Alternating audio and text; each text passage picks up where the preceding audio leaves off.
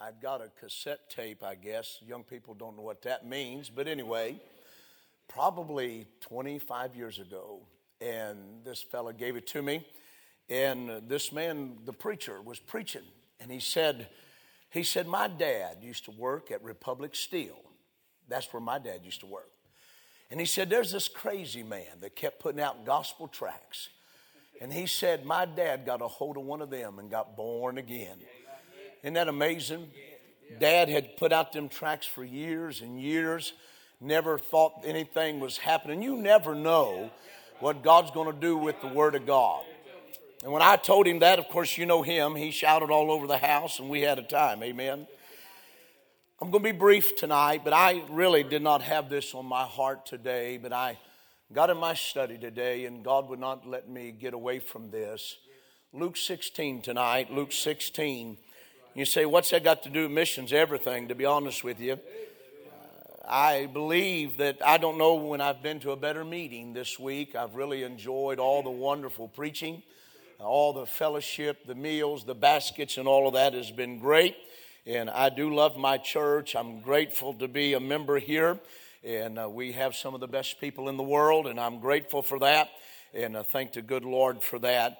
And I'm just going to give you what the good Lord has given me. But I couldn't get away from this tonight, and so I just want to preach what He laid upon my heart. It won't be anything you haven't heard, but it's going to be necessary because the Lord said so. Look in verse 19. If you will. The Bible said there was a certain rich man which was clothed in purple and fine linen and fared sumptuously every day. There's a certain beggar named Lazarus which was laid at his gate full of sores, desiring to be fed with the crumbs which fell from the rich man's table. Moreover, the dogs came and licked his sores. It came to pass that the beggar died and was carried by the angels into Abraham's bosom. The rich man also died and was buried. And in hell he lift up his eyes, being in torments, and seeth Abraham afar off and Lazarus in his bosom. And he cried and he said, Father Abraham, have mercy on me. Send Lazarus that he may dip the tip of his finger in water and cool my tongue, for I am tormented in this flame. But Abraham said, Son, remember that thou in thy lifetime receivest thy good things, and likewise Lazarus evil things.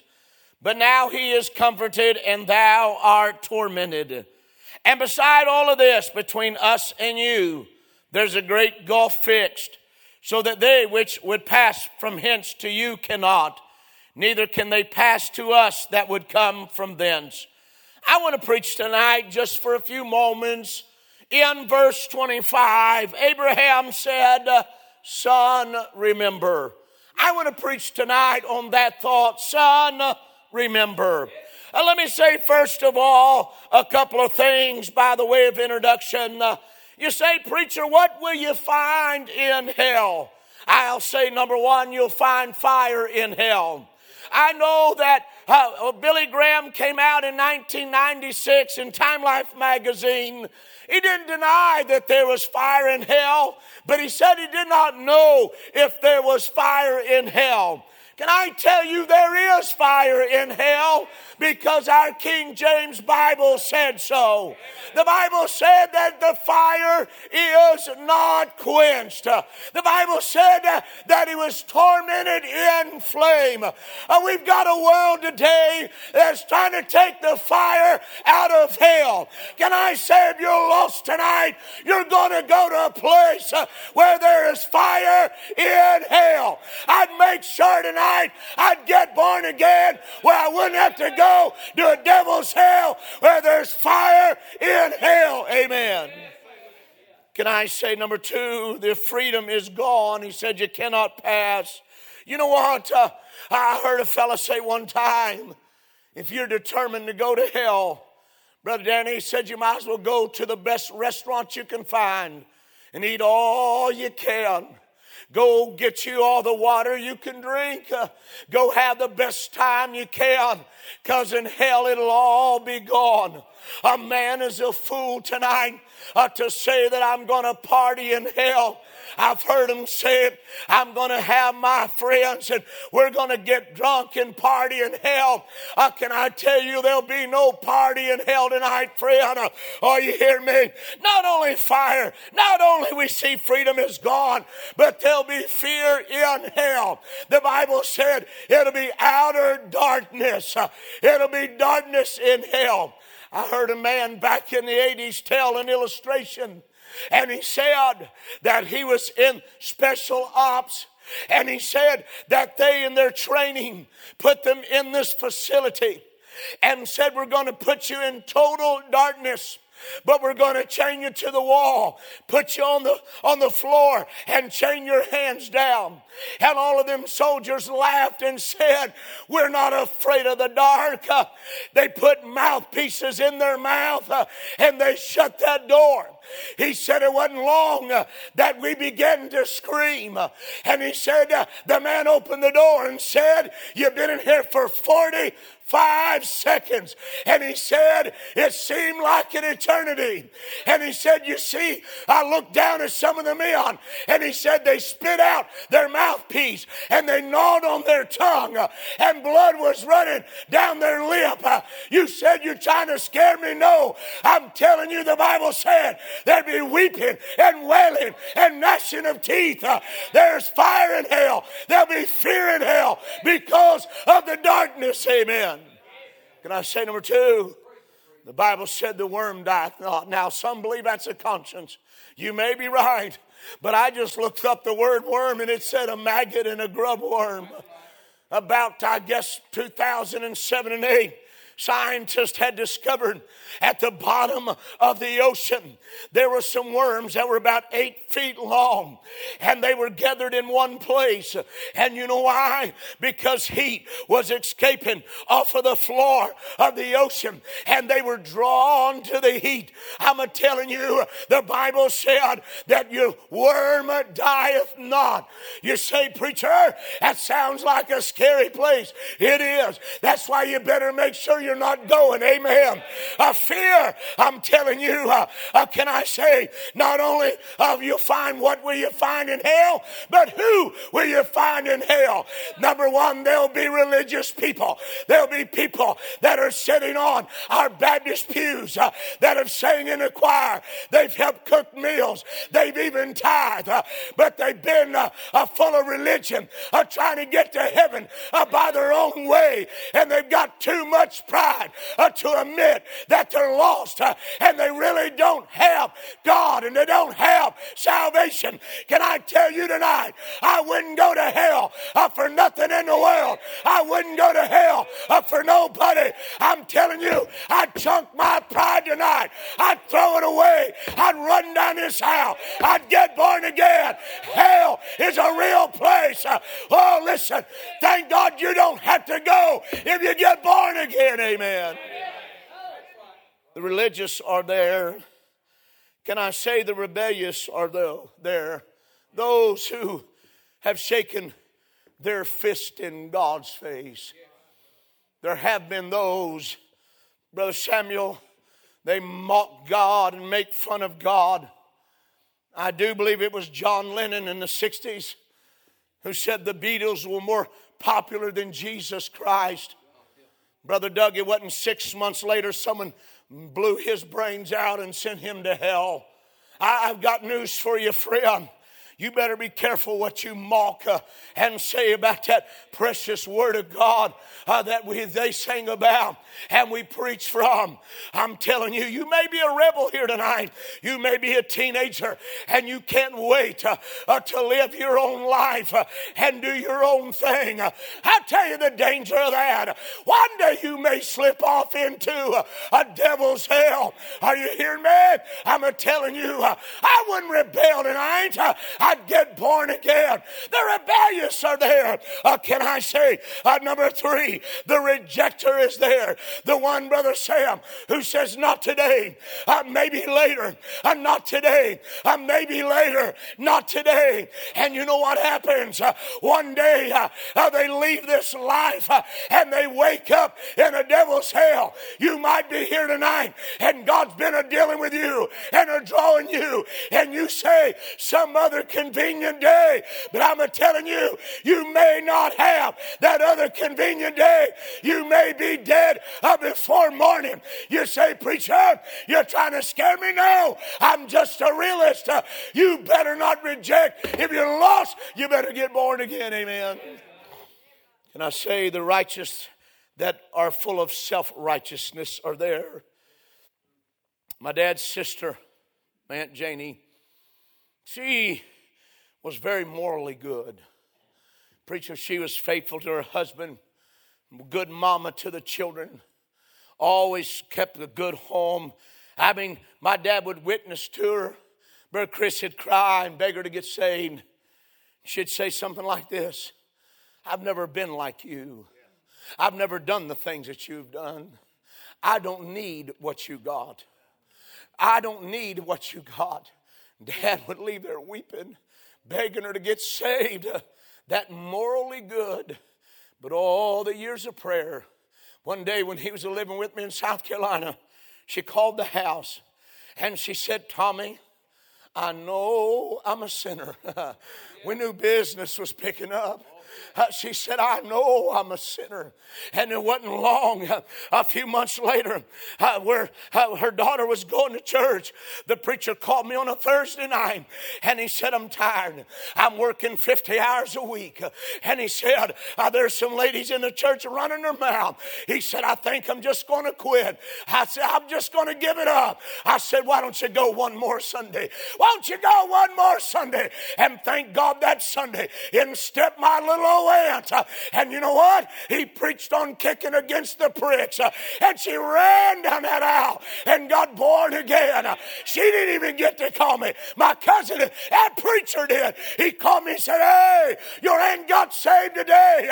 I'm glad she realized that her self-righteousness isn't going to get the job done. It don't matter what you've done. It don't matter how much you do. You cannot earn your salvation. You'll never be good enough. You've got to trust the blood. Amen. Amen. I'll give you four things and I'll be done. He said, son, remember, number one, the person in your life. The Bible said it was a certain beggar. It was a certain beggar. You know, God puts people in your life that has character, that tries to win you to himself. He'll put people in your life. If you're here tonight and you're lost and you go to hell, you're going to remember somebody that stood in your way. You're going to remember somebody that tried to get you to Christ.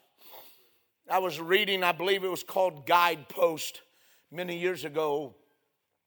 And Lee Harvey Oswald, the one who they said shot and killed Kennedy, 6 months before Jack Ruby had shot him, 6 months before he died, the Lord let him get a job in Missouri with a landscaper. And that landscaper just happened to be saved. And you know what he did? He gave him an opportunity. God gave that man an opportunity to repent. That's why I'll always believe in whosoever will. God gave that. God knew what that man was going to do. God knew that man was going to reject. But God so loved the world, he still went to him and put him with a man that witnessed to him every day for several weeks and gave him an opportunity. I'm telling you, listen, you'll remember that person in your life that God put in your life that had character enough, that had concern, that wept over your soul. Can I say to the church tonight, when's the last time, I'm talking to myself too, when's the last time we wept over our family members going to hell? When's When's the last time that we got overwhelmed, that we got so burdened, that we could not sleep at night, and the tears ran down our cheeks? I'm afraid we're so wrapped up in everything in this life that we're not concerned about people going to hell. God help us tonight. There's a person in his life. There's a place in his life. He said, it was at the gate. You're going to remember the place where God convicted you and God convinced you. Preacher, I believe with all my heart someone needs to be saved tonight. God wouldn't speak to me. If you don't get saved tonight, you're going to remember where God dealt with you at. You're going to remember the place. You know, where I got saved, it's called Westside Independent Baptist Church, West 28th Street. It wasn't 2 years later, because that building was so dilapidated and fallen down, they tore it down. But you know what? I remember the place. I can still take you too. It's just an old spot now. Matter of fact, the high school had bought the property, and about where I got saved is a running track. But you know what? I'll never forget that place. I'll never forget that place. You know what? They may tore that building down, but they can't tear down what God put in me. Hallelujah. Hey, I'm glad. Hallelujah. But you hear me tonight, if you're lost and you go to hell, you're going to remember the place that God convinced you and convicted you and drew you to himself. And you said no. I watched my brother John say no. He had his hands on the pew. He was under such conviction, he was shaking, and tears running down his cheeks. And the message was Judas's last chance. And my brother never got dealt with after that night. I never saw him bothered. I never saw him under conviction. I was in a meeting a few weeks ago when I was telling you Monday night about that young man that just got saved Sunday. There's another man that was there that same night on Monday night when God met in conviction. And that man that was there, Brother Sam, he'd been coming to that church off and on for over 3 years. And Brother Doug, you know how he responded? He just sitting there like that. That other fella, he was so shook up and he was so bothered. 3 years ago, that's how that man used to be. He was all shook up and all bothered, but now he's gotten used to the voice of God, and it don't affect him anymore, and it don't faze him anymore. And I'm afraid that that man, he's an older gentleman, and I'm afraid he's going to die and go to a devil's hell. Oh, but he'll remember that place where God, the Holy Ghost, loved him enough. Can I say to you, you're blessed beyond measure tonight if you are here, that the God of heaven would show up in his power and draw you and convict you and draw you to himself. Amen. Can I say we're always condemned but not always convicted? That's where that easy believism crowd gets messed up. You can't walk up to a man, oh, you don't want to go to hell, do you? Oh no, you want to go to heaven? Sure, repeat this after me. Where's the conviction in that? I want to see a man get tore up. I want him to get him tore up. Amen. Hallelujah. I remember the first time Dad went to church. He got mad. Preacher, man, back in them days, they'd come to you. And he just came, stood right beside him and said, hey, you may be the meanest man in Cleveland, but God can save you too. And he said, not today, brother. And he left mad. But you know what God did? He kept dangling him over hell for about 2 or 3 weeks, and he got born again. Amen. I like it when the Holy Ghost gets into it, because they say, well, you're always condemned, yes, but not always convicted. Amen. I like to see where God, but I'm telling you, you'll remember the place where God convicted you and dealt with you. Amen. Can I say number 3? You'll remember the preacher. Verse 24, he recognized Father Abraham. He also asked for mercy. He no doubt heard a message. But Steve, those that are going to go to hell, they're going to remember the message. They're going to remember that there was a man of God. Their pastor, the missionary, the evangelist, somebody preached. And God drew them, and they said, no, thank you. They're going to remember that message. They're going to remember saying, no, I don't want that. God, help us. Oh, they're going to remember not only that, but they're going to remember the moment of invitation when they said, no, leave me alone.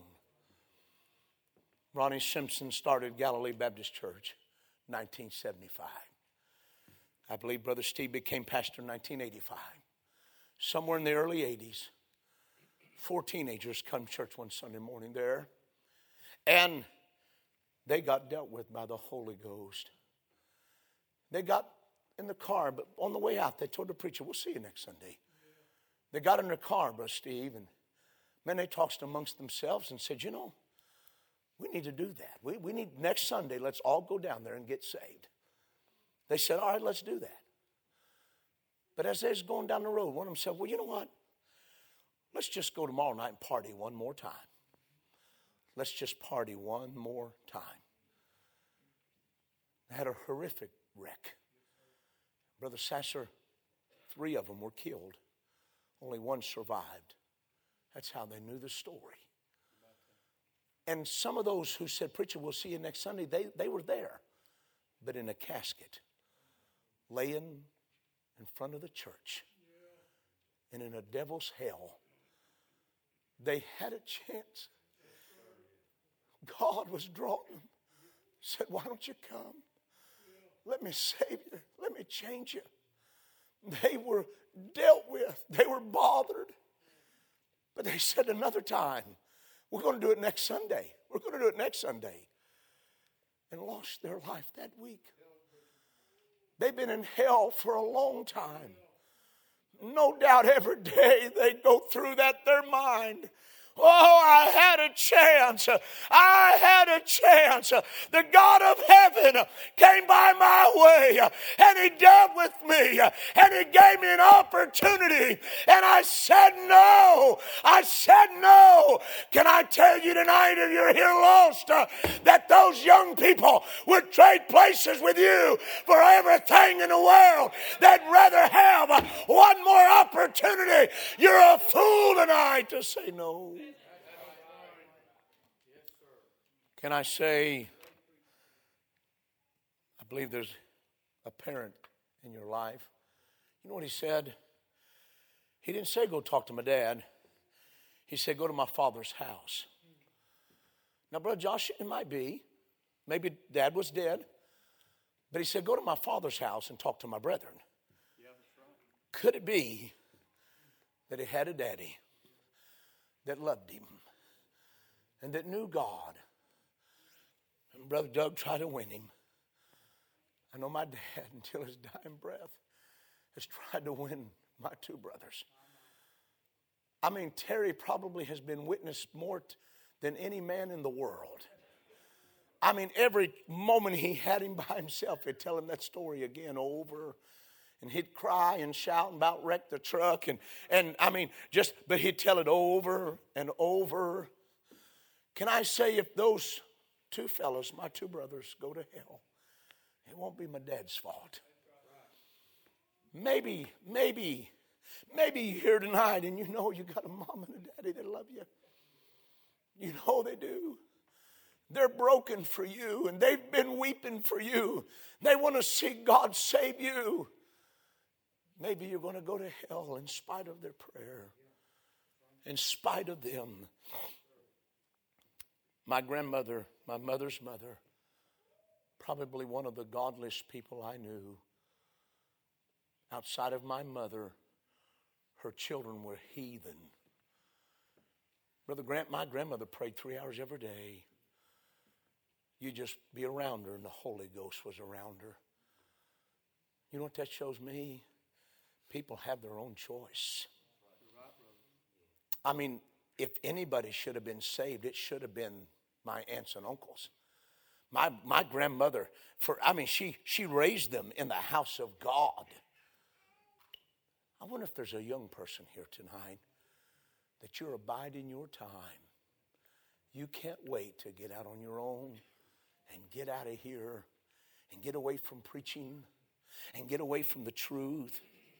so you can go run headlong into the world and sadly slip off into hell with a mom and a dad who's broken, broken, broken, broken. Do you remember that fella preached at the Jubilee last year about them two ladies?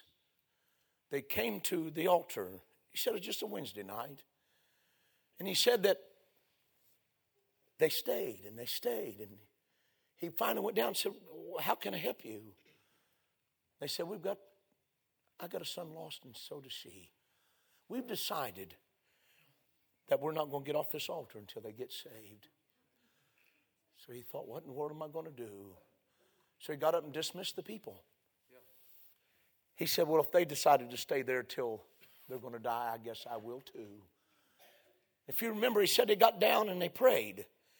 They prayed from 9 o'clock and to 10 o'clock and to 11 o'clock. And I believe he said it was about midnight. But Dougie said, one of them boys come looking for the mama. Wasn't long, he got on that old altar and got born again. Amen. Then he joined them. And then they prayed from 12 to 1, from 1 to 2, and I think till 3 o'clock in the morning. And then that other boy come. I wonder how serious we are about our family. My brother Terry, when him and Dad moved two doors down from me, I'd go by in my car. He always sat and rocked, no matter what kind of chair he had. He smoked cigarettes and drank his coffee. That was his day. Some days, when I'd wave at him, Brother Samuel, tears would drip off my chin because I knew he was going to hell. And then other days, it didn't bother me. And I said, Oh, God, I've been really working on him lately. Every time I go to him, I talk to him and try to get him to explain what he understands and knows about being saved. But Terry, I don't want my brother to go to hell. I don't want William to go to hell. I've been working on him. I wonder tonight. I think the message is twofold. I think we need our burden back tonight. And I really believe somebody needs to be born again. Preacher, I'm through. Let's stand if you would, please.